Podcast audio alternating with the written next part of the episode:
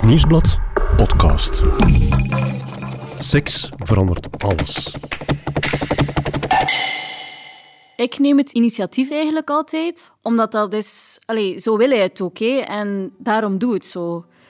En als ik dat niet zou doen, ja, dan weet ik al wat er zou gebeuren. Dan loopt hij zo geïrriteerd en al, loopt hij vies. Ja, nee, pff, dat wil ik eigenlijk vermijden.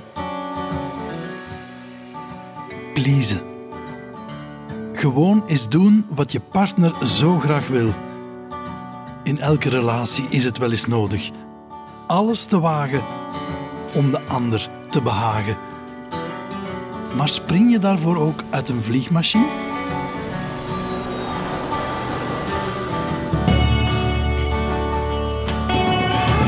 Ik ben Johan Terryn en deze podcast gaat over seks. Over dit, maar vooral ook over dit. Over hoe je seks beleeft in je hoofd. Uiteindelijk kan alleen jij dat weten. En dat maakt het net zo fascinerend. Eigenlijk is seks een spiegel die van alles vertelt over jezelf en je relaties. En de vrouw die ons die spiegel voorhoudt is relatietherapeute Rika Ponnet. Zij neemt ons mee naar haar praktijk. Kom binnen. Waar ze de meest intieme dingen hoort. En na al die jaren is er voor Rika één rode draad die door al die verhalen loopt. De mens zingt het, seks verandert alles, maar dat is uiteraard ook zo. Hè. Seks verandert alles. Om niet uit het bed te praten, geeft ze deze echte mensen uit haar praktijk een andere naam en een andere stem. Vandaag ga ik het hebben over Kathy. Zij is een vrouw van vooraan in de veertig en al een tijdje gehuwd. En um, zij kwam bij mij omdat um, zij toch een aantal vragen heeft bij de seks in hun huwelijk. Dit is het verhaal van Kathy. Ze heeft twee jonge kinderen samen met Peter, haar man. En hoewel ze al lang samen zijn en er wel een beetje sleur in hun relatie zit, hebben ze nog regelmatig seks. Zeker om de twee dagen. Daar zorgt Kathy voor. Want Peter heeft dat nodig. Hij vindt het belangrijk dat zijn vrouw hem begeert, verlangt naar hem, hem aantrekkelijk vindt. En omdat hij zelf niet graag het initiatief neemt, doet Kathy dat altijd, omdat hij het zo wil. Wat was de situatie dan concreet in haar ja. seksleven? Het probleem is niet dat er geen seks is of zo, integendeel. Um, vooral van zijn kant is er een heel grote vraag naar uh, seks. Hij heeft dat ook heel hard nodig. Zij weet dat ook, zij voelt dat ook zo. Uh, zegt ze, in het begin was het zo dat hij ook vaak uh, initiatief nam, toen we elkaar pas kenden. Uh, na verloop van tijd is het zo geëvolueerd dat uh, ik eigenlijk vandaag altijd het initiatief neem um, voor uh, seks. Bon, ik heb dan gevraagd naar, ja, hoe gaat dat dan? Hè, als jij het initiatief neemt, um, of wat is dan het probleem? Ja, zegt ze, ik neem het initiatief, maar eigenlijk... Um, Ik vind dat niet leuk, hè, dat ik altijd het initiatief moet nemen. En naarmate ze daar dan wat meer over vertelde, werd ook duidelijk dat het ook niet zo was dat ze dan op dat moment altijd zin had in seks. Ja, dus, dus ze nam het initiatief, ondanks het feit dat ze soms ook gewoon geen zin had. Euh, zich zelfs niet bewust is van het feit, euh, wil ik dat nu?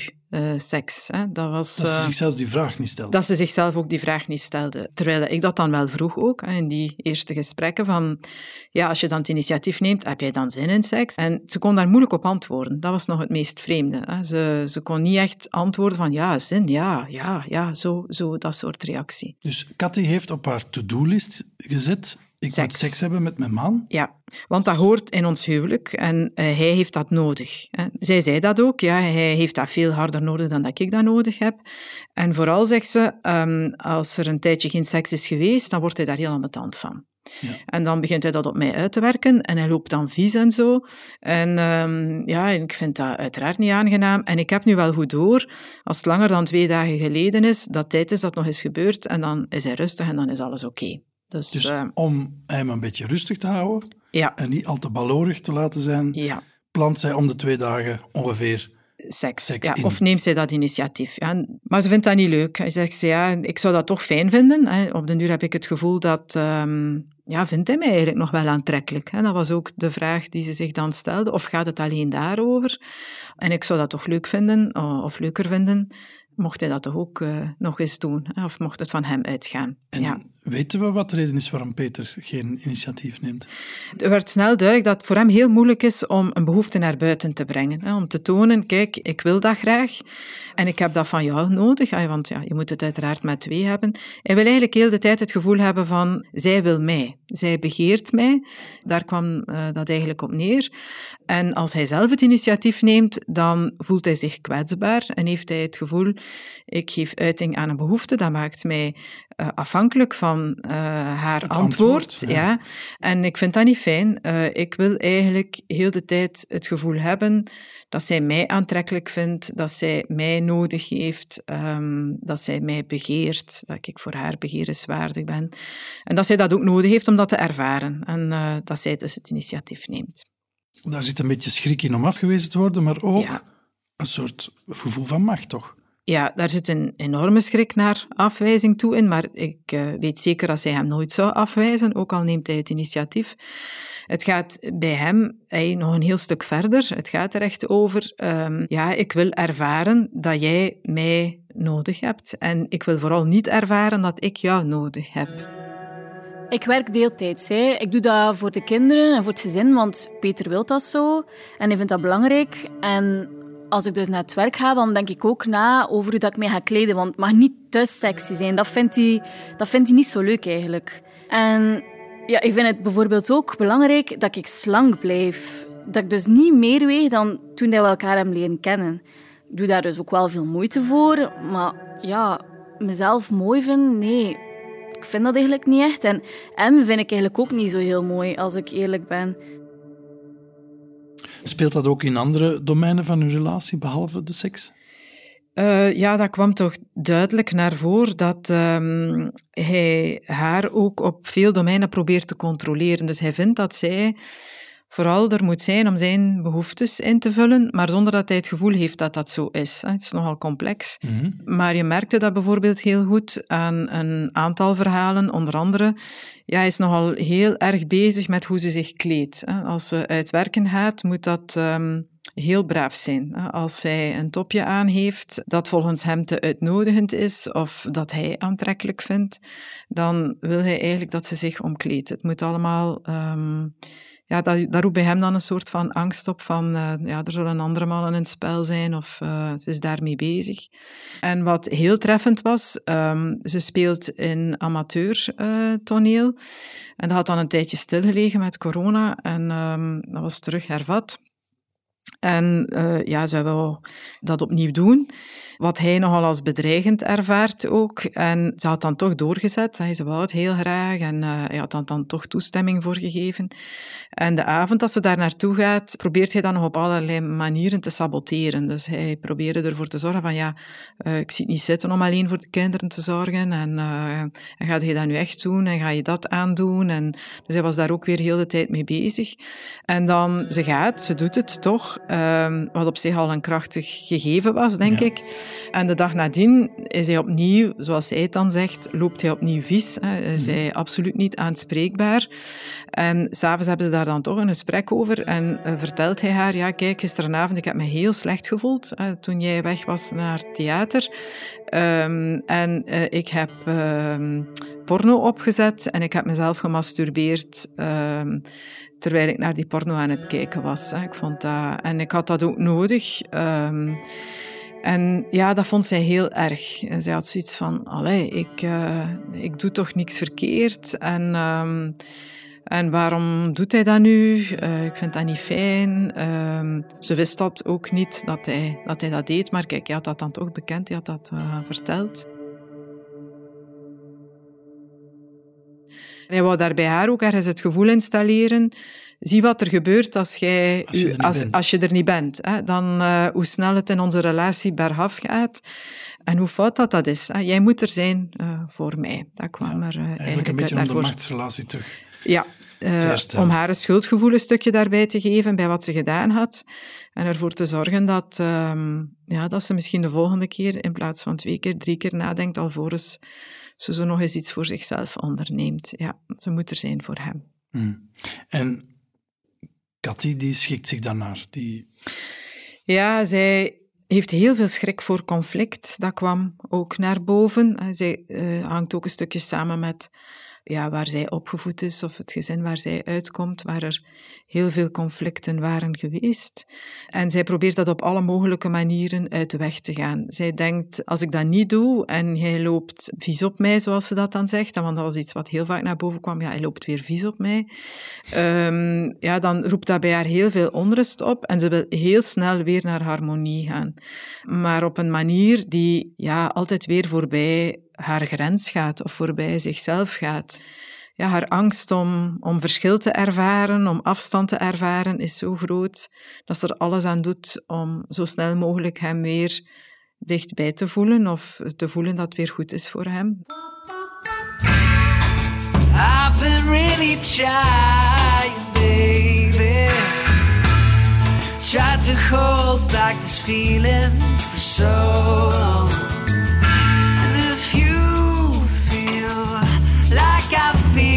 Baby, come on, come on, hey, let's get it on,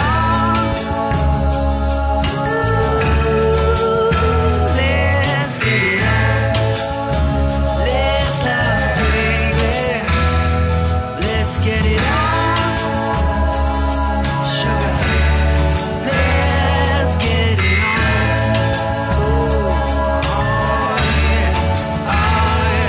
Het kan zijn dat die een van de twee pff, wat moe is of geen zin heeft en de andere probeert wat en begint wat te doen, dat dat dan wel komt. Dat dat vurken dan, oh, ja toch, en dan dat die goesting er komt, die opwinding komt.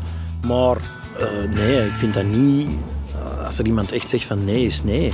Zelfs al zijn ze vijftig jaar samen, het is niet omdat jij de man of de, de vrouw des huizes of de, de cheerleader, dat een andere, de partner, maar moet gewillig meedoen. Nee. Daar ben ik geen voorstander van, want je voelt dat dan ook, toch, vind ik. De momenten dat seks een onderhandeling wordt of zo, dat is vreselijk. Nee, dat, het is eigenlijk bijna onmogelijk, want op het moment dat je dan toch toegeeft, vind ik dat je toch altijd een stuk afbreuk doet aan, aan je zelfvertrouwen of aan je waarde als vrouw. En ik heb dat heel vaak gedaan wel. Gewoon om iets anders uit de weg te gaan. Maar dat laat ik nu niet meer liggen, dat gaat niet meer. Er moet leven in zitten, in, in de persoon waar je mee... Nee, er, er moet affectie zijn, toch. Ja. Ik ben heel duidelijk van, ja, ik heb er zin in of niet. Uh, dus zo verplicht, uh, ja, lijn bij wijze van spreken. Allee, dat, dat komt gewoon niet in mij op. Uh, maar ik kan mij voorstellen dat het in andere relaties wel zo is, jammer genoeg. Ik heb ook helemaal geen probleem, mocht de partner zeggen van kijk, ik heb echt wel goesting. Uh, is dat dan goed dat ik masturbeer? Ja, ik heb daar helemaal geen probleem, dat snap ik honderd procent. Eerlijk gezegd, ik heb zoiets van, oef, dan kan ik gewoon gaan slapen. Tegelijkertijd vind ik dat ook een compliment. Hè? Je, je, je, hebt, je, hebt, je hebt zin in iemand en... en uh...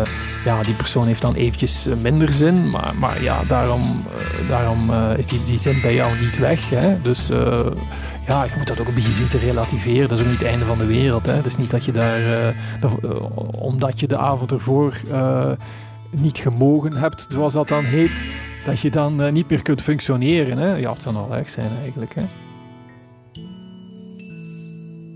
Rika, ik ga eerlijk zijn, voor een buitenstaander zoals ik, klinkt dat van, het gedrag van Peter een beetje raar. Zo'n man die dat nodig heeft om om de twee dagen zich begeerd te voelen en daar zelf geen initiatief voor neemt. Mm-hmm. Wat zit daarachter? Wat zegt dat over hem? Peter is sowieso iemand met een heel laag zelfwaardegevoel. Die zich heel kwetsbaar voelt bij alles wat in de richting van afwijzing gaat. En er alles aan doet uh, om dat te vermijden. Hè, om daar niet in te komen in die positie. En dat hangt bij hem heel sterk samen met um, ja, wat hij in zijn jeugd heeft meegemaakt. Hij komt uit een, um, een heel moeilijk gezin, waar er um, ja, een, uh, een moeder die verslaafd was aan alcohol, een heel afwezige vader, heeft heel vroeg heel veel verantwoordelijkheid moeten dragen. En er was ook heel weinig. Hè. Financieel waren er heel weinig mogelijkheden. Heeft zich ook vaak op school uitgesloten gevoeld. Je ziet dat ook vaak dat uh, ja, als mensen dan op jonge leeftijd gepest geweest zijn, er niet bij hoorden, dat dat een enorme angst is. Uh, die leeft voor uh, niet geaccepteerd te worden.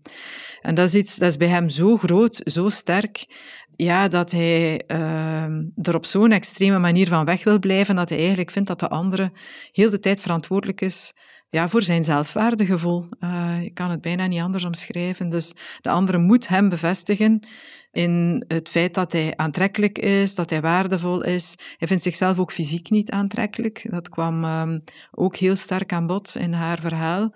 Zij heeft dat trouwens ook een stuk bij zichzelf, dus... Uh, triggeren elkaar daar ook wel wat in. Hij vindt zichzelf geen mooie man. Hij wil wel een mooie vrouw. En zij is ook absoluut een aantrekkelijke vrouw. Hij vindt het ook bijvoorbeeld heel belangrijk dat zij slank blijft. Mm-hmm. Legt daar heel hard de nadruk op. Bespreekt dat ook vaak. Van ja, uh, je moet dat niet eten. En ik vind het eh, belangrijk dat je ook na een zwangerschap, dat ze direct weer haar figuur heeft en zo. En voor hem is dat ook weer een bewijs dat zij hem de moeite vindt om slank te blijven. Dus, um... dus hij zoekt eigenlijk in alles bijna een... Ja, en bevestiging dat hij de moeite waard is. En ja. Zie ik er hoeveel moeite dat zij doet uh, voor mij. En als zij zoveel moeite doet voor mij in al die domeinen, dan ben ik dan, de dan ben ik, dan ben ik de moeite dus waard. Hij moet zijn zelfwaarde daaruit, daaruit halen, halen. Omdat hij ja. het niet aan zichzelf kan geven. Omdat hij dat absoluut niet aan zichzelf kan geven. Dus zijn, het is bijna zelfhaat. Hè. En veel dingen die, hij, die zij omschreef over hem, over zijn gedrag, er zijn momenten waarop dat hij ja, helemaal ook in zelfhaat zo wat vervalt. Zo van... Um, Ja, ik ben maar een loser en ik stel niks voor en, uh, en je zult wel met een ander te doen hebben of uh, oh ja, als er op het werk een passeert, uh, voor u zal dat wel geen probleem zijn. Wat zij dan heel erg vindt, want um, ze voelt dat zo niet. Um, zij is trouw, zij wil ook trouw blijven, ja. Maar op dat moment wat hij eigenlijk vraagt is dat zij ja, een tandje bijsteekt en nog meer hem gaat bevestigen van... En ze doet dat ook op een manier die oneigenlijk is, die niet meer echt is, die niet meer authentiek is. Dus ze zegt ook over hem dingen, over zijn uiterlijk, die ze niet echt meent. Dat, dat gaf ze, ze ook dat ze aan... knap vindt, terwijl ze het niet meent. Ja, terwijl ze het niet meent. Ja, van, ah, ik vind dat jij er heel mannelijk uitziet. Ja, zegt ze, eigenlijk ben ik er nooit echt verliefd op geweest. Dus Oei. Ik vind hem ook niet zo knap. Maar ik zie hem wel graag. En ze, allez, ja, als hij... momenten dat hij lief is en niet vies loopt, dan, hey, dan zie ik hem graag. Maar ja, om zo te zeggen, ik vind u heel knap. Nee, zegt ze. Ik vind niet dat mijn man een hele knappe man is. Nee. Maar hij wil dat wel heel de tijd horen. Ja. Mm. Ik vraag me dan af, weet Peter dat niet? Of voelt hij dat niet aan? Dat Katty eigenlijk, ja... dat zegt om hem te pleasen of een agenda bijhoudt om seks te hebben, om hem... ja. Om hem te behagen, om hem dat te geven? Um, ik denk dat voor een stuk wel. En wat hij vooral voelt, denk ik, is dat ze niet authentiek is. Hè? Dat ja. ze hem aan het pleasen is de hele tijd. En dat zij zelf niet in dat contact zit op dat moment. Dus wat ze doet, dat ze dat doet voor hem. En dat ze dat vooral ook doet om uh, geen conflict te hebben, geen ruzie te hebben. Maar... dat haalt zijn zelfwaardegevoel eerder naar beneden dan dat dat opkrikt. Hè? Nou ja. Want het enige wat je daarbij voelt dan is van... ja, de anderen doen zijn best om hier geen ruzie te hebben. Het gaat helemaal niet over zij die heel graag met mij uh, wil vrijen. Nee, het gaat erover dat ze vooral geen conflict wil. Hè? Dus onbewust voelt hij dat zeker ja. aan, waardoor dat hij dat nog meer gaat bevragen. Dus hij verlangt eigenlijk iets van haar wat hem eigenlijk tegenovergestelde biedt. Ja. Namelijk, uh, ze verlangt dat zij... zijn zelfwaarde omhoog krikt. Ja. Maar doordat hij aanvoelt dat het niet echt authentiek is, dus, zakt het eigenlijk. Zakt het eerder, ja. Maar hij vraagt het ook in een, in een dermate overdreven mate. Hij heeft het zo hard en zo vaak en zoveel nodig, ja. dat dat bijna ook niet meer authentiek niet kan zijn. Ja, nee. dat dat niet, het, het grote probleem is dat hij dit niet aan zichzelf kan geven. Uiteindelijk, je kan maar geloven dat iemand anders jou waardevol en liefdeswaardig en aantrekkelijk vindt, als er ook een vorm van zelfacceptatie is. En dat is heel duidelijk bij hem niet zo. En, uh, in wezen is dat iemand die zichzelf helemaal niet fantastisch vindt en volledig de goedkeuring of de bevestiging van die anderen nodig heeft om dat zelfwaardegevoel te hebben.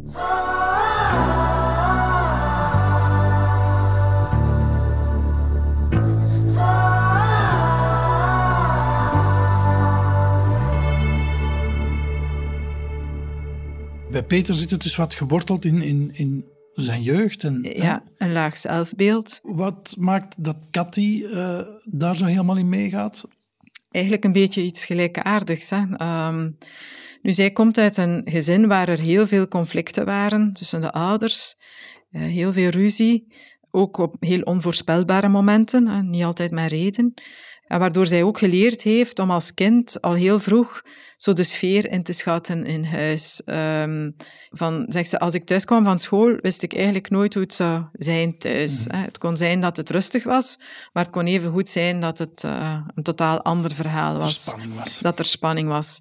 En ze dus al heel vroeg geleerd heeft om te detecteren of er spanning is. Dus zij is bijna de hele tijd bezig met het monitoren van de omgeving. Van waar zit de spanning? Waar zit de spanning en hoe, hoe doet de andere het? Of hoe stelt de andere het? Of is de andere ja. goed of slecht gezind? He, dat is iets waar, wat heel vaak terugkwam, ook naar hem toe. Uh, ze heel de tijd bezig is met, ja, hoe staat zijn muts vandaag? Zo, he? Dat, uh, dat gevoel. Ja.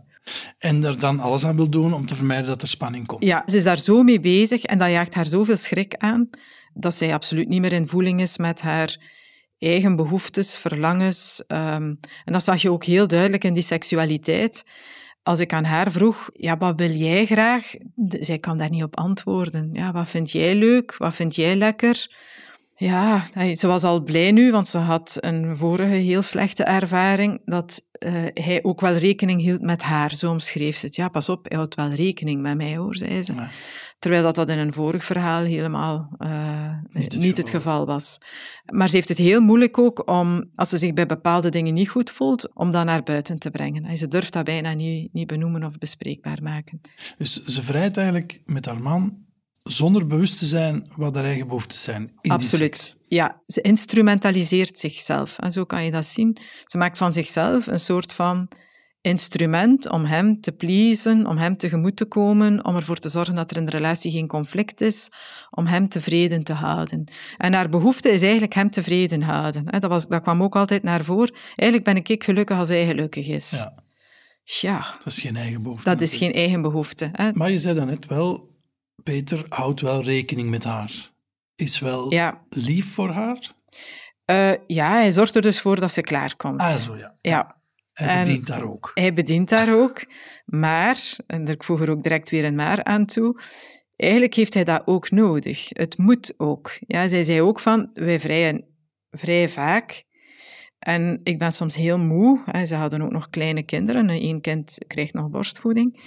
Um, ik ben vaak ook moe en ik wil hem dat wel geven. En, uh, ik hoef ook zelf niet altijd klaar te komen. Dat was dan zo meer het verhaal van, allee, doe uw goesting en dan, zei, dan, heb, dan hebben we het gehad. Ja, ja. Dan is het voorbij.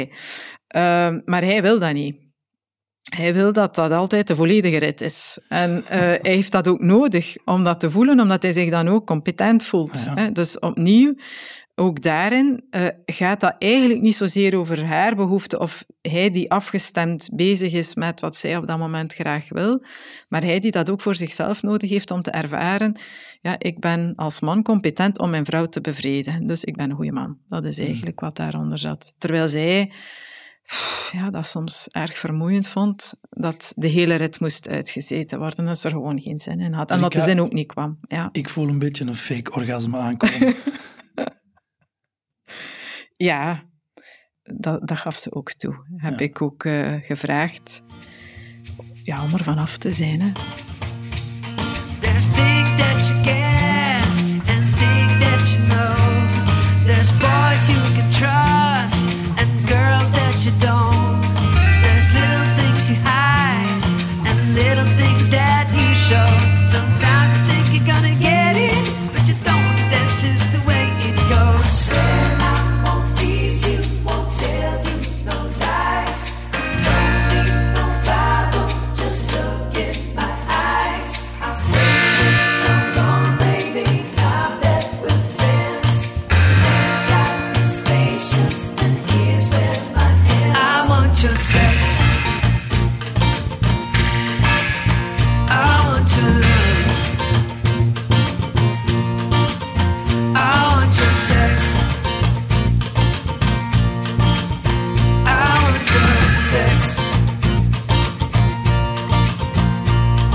Mijn libido is, is relatief hoog, gelukkig. Dat van mijn vrouw ook, dus dat lukt perfect.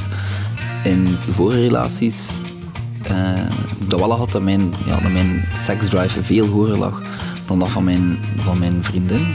Ergens trekt dat toch een beetje naar jezelf en, en ja, bedenkt het toch wel van, oei ja, het ligt misschien aan mij aan worden. Daar kunnen daar wel zo'n beetje onzeker van worden, omdat je dan zo van, ja, heb je geen zin in mij of zo. En daar draait het meestal niet om. Het is niet van, ik heb geen zin in mij. Het is gewoon, ik heb, mijn lichaam heeft momenteel even geen zin in seks. Nu, ik herinner mij zo de eerste twee jaar van onze relatie. Allee, ja, dat is zo die verliefdheid, die hormonen. Wij stonden vrij hevig. Het was echt, uh, allee, super vaak seks. Ja, en ik denk dat dat normaal is, dat dat zo'n beetje... Um, ja, langzaam zo wat een, uh, een boemeltreintje wordt, laat het ons zo zeggen. We zijn moe s'avonds, uh, van die vervelende vergaderingen gehad. En oké, okay, dan kun je misschien s'avonds wel wat ontspanning gebruiken. Maar uh, soms staat uw kopper ook gewoon niet naar. En, en zowel bij mij als bij mijn vrouw. Ja, en dan komt dat er gewoon niet van. Dat is zo in periodes dat we elkaar wel echt uh, allee, weer zo kunnen ophitsen. En dat duurt dan zo drie, vier, vijf maanden. Dan is dat weer een boemeltreintje. Maar ik denk dat dat te maken heeft met gewoon ja, de kinderen die dan zijn gekomen. Uh, is dat stress op het werk. Dus ja, ik moet hem al soms teleurstellen. Maar soms is het ook omgekeerd. Ik geloofde dat als, ik geen, dat als mijn seksdrive minder was... dat dat aan mij lag. Dat ik gewoon een soort frigide vrouw aan het worden was. Terwijl nu weet ik, ah ja, nee, het ligt aan de relatie. Er is iets dat niet klopt. We moeten dat uitzoeken, wat hier aan de hand is. Want die seksuele energie zit sowieso in mij. Ik neem niet mee. Als je echt doodmoe bent en het gaat echt, allez, je hebt echt geen zin, dan zal het ook niet gebeuren natuurlijk. Maar ik kan me wel inderdaad inbeelden. En dat vind ik wel een fijn spel zo. Als, als je voelt van, ja, er is toch nog een... De deur is niet helemaal dicht. Hè. Er is nog een, een, een, een minimaal kiertje zo. Laten we zien. Bij mijn voet zit er nog niet tussen. Maar dat spel is natuurlijk geweldig. Hè, dat je toch... En dan is het eigenlijk ook niet... Dan gaat het ook eigenlijk niet meer over je zin krijgen. Want dan... dan is het eerder de vrouw die de zin geeft dan jij die hem krijgt, hè? Ik krijg wel gemakkelijk goesting als een ander initieert. Dus dat is, daarin ben ik een easy target of zo. Maar moest ik echt geen zin hebben, betrap ik mezelf er wel op dat ik dan zo wel het toch doe. Dus ik, ik, soms kan ik zeggen, nee, nu echt niet. Maar meestal push ik mezelf precies wel om het toch te doen. Omdat ik zo erin geloof dat het wel gaat komen of zo. En als dat dan echt niet is, ja... Dan is het ook wel heel ambetant, want dan zit het erin en dan is het heel raar om het te stoppen. Ben je fan van deze podcast? Weet dan dat het Nieuwsblad nog heel wat andere podcasts maakt. Ik ben Cedric Lagast, reporter, en elke vrijdag hoor je mij in De Stemmen van Assise, een true crime podcast waarin we jou meenemen achter de schermen van de rechtszaal. Zeker eens luisteren. En nu snel terug naar Johan en Rika voor het vervolg van deze aflevering.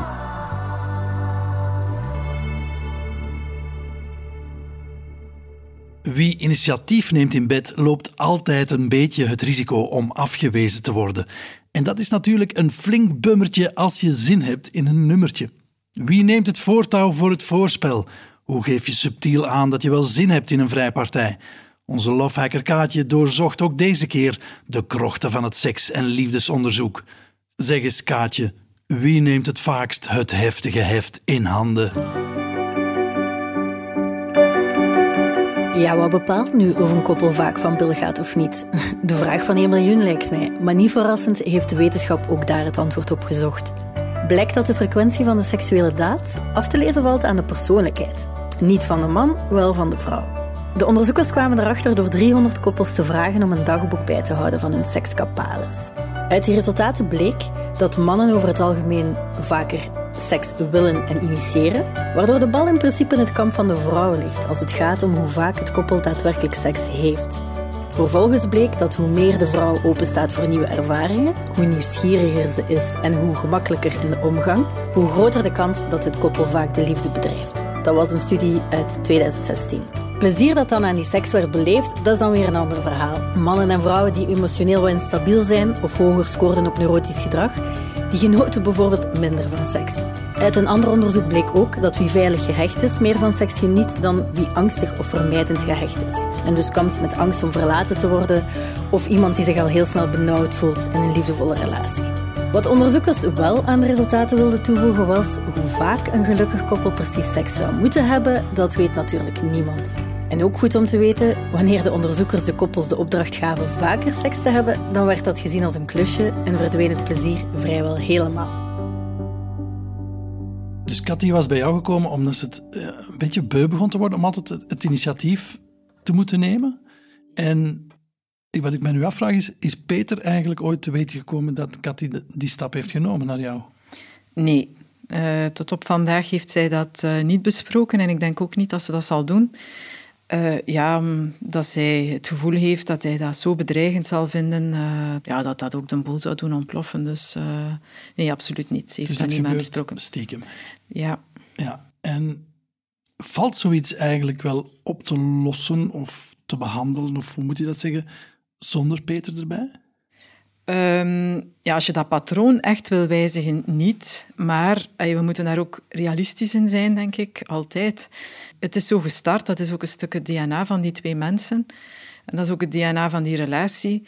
Dat helemaal herschrijven, uh, dat lukt zomaar niet. Bij hem is dat ook heel diep ingesleten. Die behoefte aan bevestiging, aan herkenning, zich heel snel afgewezen voelen. En bij haar, die angst voor conflict is ook immens groot. Dus dat zal altijd een stuk haar gedrag zijn. Hè? Zich aanpassen, een stukje pleasen, ja. Proberen de sfeer goed te houden. Uh... Dus je zegt nu eigenlijk, dat valt eigenlijk niet te veranderen? Nee. Hetgene wat ik um, wel met haar ben doorgelopen en wat vandaag wel werkt, ook om het voor haar leefbaar en um, draaglijker te maken, is ja, hoe kijk je nu naar dit gedrag? Ook vooral naar zijn gedrag. Hè? Want um, ze vertelde dan op een bepaald moment ook een verhaal over um, zij die borstvoeding aan het geven was en hij die daar jaloers op reageerde. En ze liet mij dat weten. En ik zeg, ja, hoe weet je dat dan, dat hij jaloers is op het feit dat zijn zoon aan jouw borst ligt? Hij zegt dat vlak af. Wat en uh, ja, ik ben jaloers dat hij aan je borst mag komen. Ja, bon, ik denk dat als veel mensen dat horen, dat je zoiets hebt van, die goed tand is dat, hoe kan je nu jaloers zijn van, op je eigen kind? Op je eigen kind. Maar dat heeft een andere betekenis. Hè. Voor hem is het heel duidelijk zo dat zijn enige manier om tot echte connectie te kunnen komen uh, met zijn vrouw in die seksualiteit zit, in dat fysieke zit. En hij voor de rest heel weinig vermogend is om via woorden, hij voelt zich daar direct kwetsbaar in, dat, dat werkt voor hem niet. Hij kan het alleen maar via die lichaamstaal doen. En ja, ze hadden dan op dat moment een tijdje geen seks gehad. En dat triggert hem dan zodanig, dat beeld van dat kind aan die borst. Dat is niet dat hij zijn zoon niet gunt van aan de borst van de mama te liggen. Maar voor hem is dat een beeld van uh, fysieke verbondenheid. En door dat zo uit te spreken, heeft hij eigenlijk aan... Uh, ik voel mij op dit moment onvoldoende verbonden met jou. En ik heb dat nodig. Ja, ik zeg dus, hij, ik mis jou. Ik mis jou. Ja, dat is eigenlijk wat hij zegt. Ja, dat is uh, heel juist gezegd. Ik mis jou. En door daar zo naar te kijken, gaat zij daar ook anders mee om. Veel minder reactief. Want dat was ook een stuk het probleem waarmee ze bij mij kwam. Uh, ze raakte al maar meer gefrustreerd. Ze had al maar meer het gevoel, ik dien alleen voor de seks. Hè. Uh, op een bepaald moment had ze hem ook gevraagd, ja, wat vind jij van mij een aantrekkelijke eigenschap? En hij had geantwoord, ik vind jou sexy. Mm. En dat vond zij verschrikkelijk. Zegt ze, ja, ik ben toch veel meer dan alleen ja, maar... Hè. Terwijl, ik besprak dat dan met haar ook van, ja, maar kijk eens naar hoe pleasend jij je opstelt naar hem... Het, het is bijna de waarheid die jij zegt. Hè? Als je veel meer dan alleen maar dat wil zijn, ga je ook een aantal andere dingen moeten durven beginnen tonen. En dat begint ze nu ook te doen. Kleine stapjes, uh, voor zichzelf ook, dingen bespreekbaar maken. Of kleine stapjes meer richting autonomie, alles iets durven, iets bespreekbaar maken. Dat is hetgene waar ze nu mee bezig is. Dus je probeert dan samen met haar... haar ja.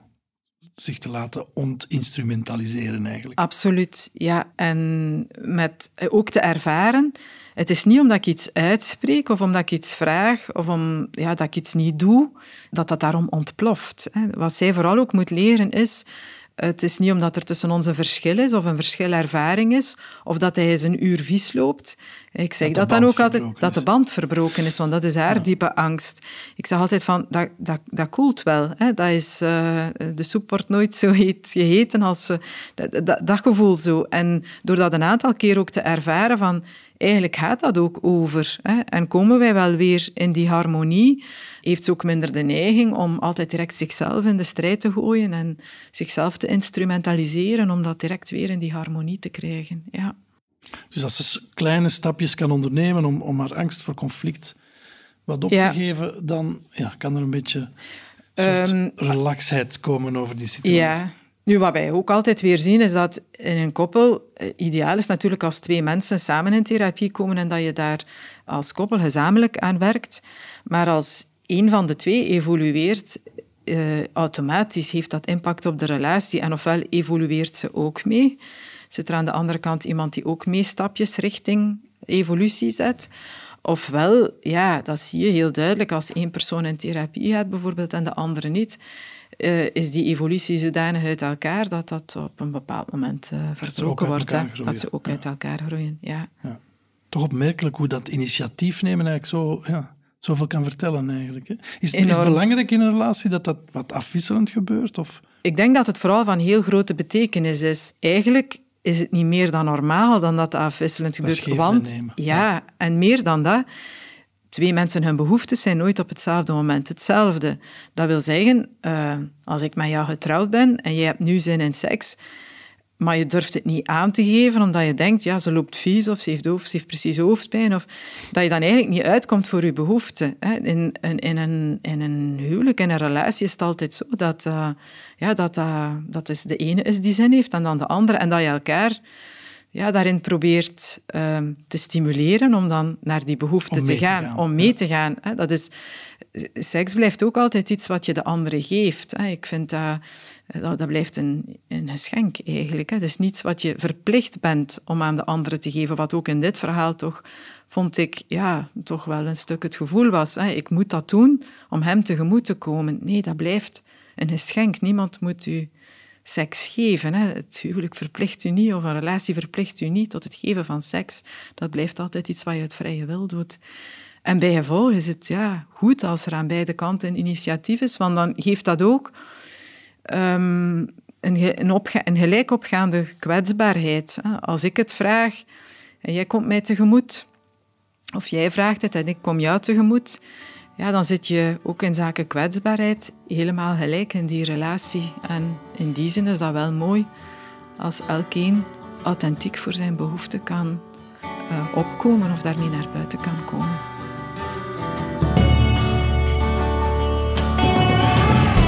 Dit was Seks Verandert Alles, een podcast van het Nieuwsblad. De stemmen waren van mezelf, Johan Terryn, en van relatietherapeute Rika Ponnet. De muziek kwam van Pieter Schrevens en de montage gebeurde door Benjamin Hertogs van House of Media. Dank ook aan de Love Voices voor het delen van hun persoonlijke liefdesverhalen. De productie was in handen van Kaatje de Koning en Bert Heivaart.